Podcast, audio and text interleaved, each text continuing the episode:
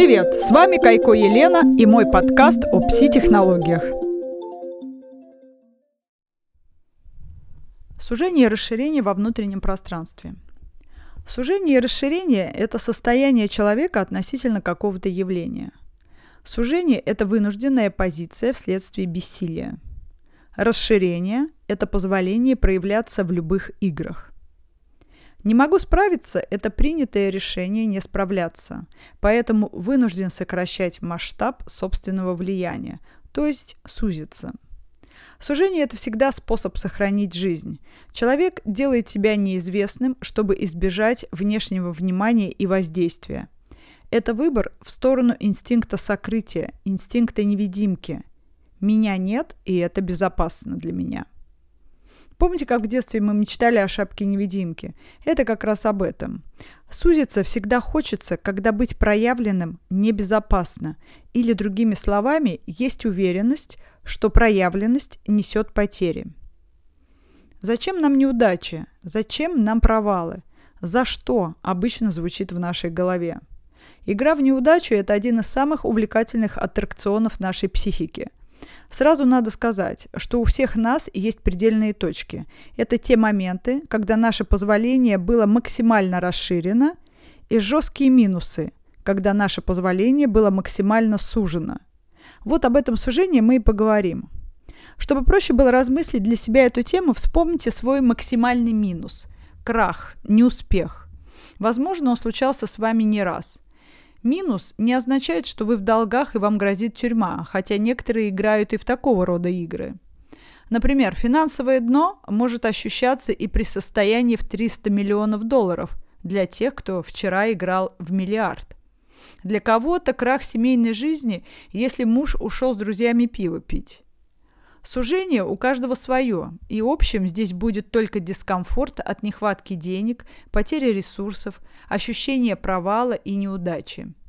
Количество денег и поведение мужа не играет в этот момент никакой роли. Следующий момент. Работая над сужением, мы мыслим э, себя в позиции «я создатель своей реальности».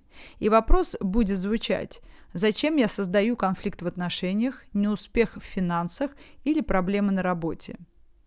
Мы описываем ситуацию, в которой мы оказались, встаем в позицию «я создатель», берем всю ответственность за создание на себя и задаем себе вопрос «Зачем я это создал?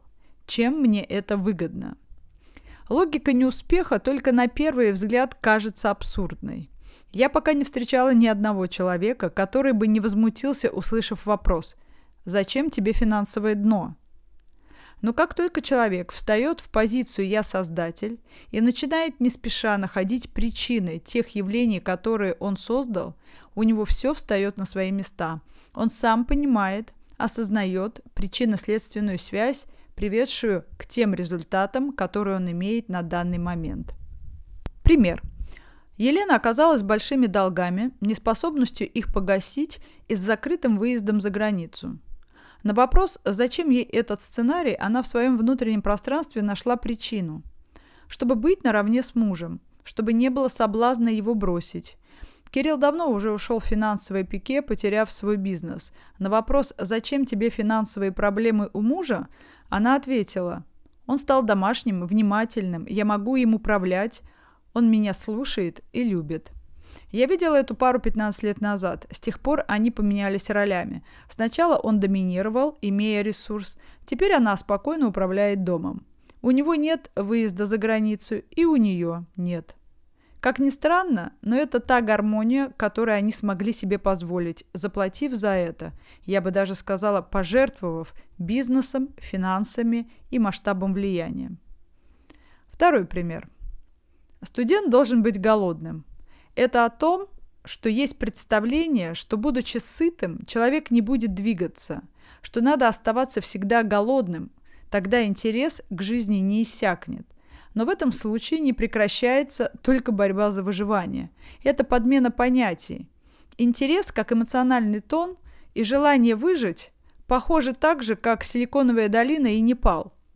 Это был мой девиз. С этим тезисом началась моя игра в просветление – В моем внутреннем мире прижилось знание о том, что сытый не развивается, что качественное развитие только путем заслуг, лишений, что за все надо платить. Платить, Карл, кому? Кто собирает эту дань? Кому это надо? Кто меня оценивает? Да никто, кроме меня.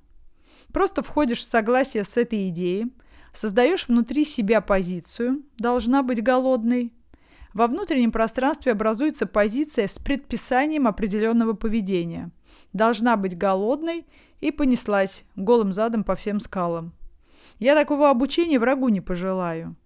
Я так гордилась своим терпением, способностью ждать, пока до меня не дошло, что я просто разрушаю свою материальную базу. Я платила разрушением одной игры ради другой. Тема платы – это большой глубинный слой в нашем сознании. С привычкой платить за хорошее мы встречаемся намного чаще, чем мы думаем. Как только клиент планирует в будущем заработать миллион долларов, так сразу появляется желание заниматься благотворительностью. Платить надо трудом, временем, благодарностью, здоровьем, счастьем. Ничего просто так не бывает. За все надо платить. Бесплатный сыр только в мышеловке. Терпение труд все перетрут и так далее. Предлагаю начать искать выгоды своего неуспеха. Это будет, скорее всего, комплекс причин, сценариев, игр, постулатов, разрывов, полярностей. По мере прочистки мы будем погружаться все глубже и глубже в бессознательное и прочищать слой за слоем.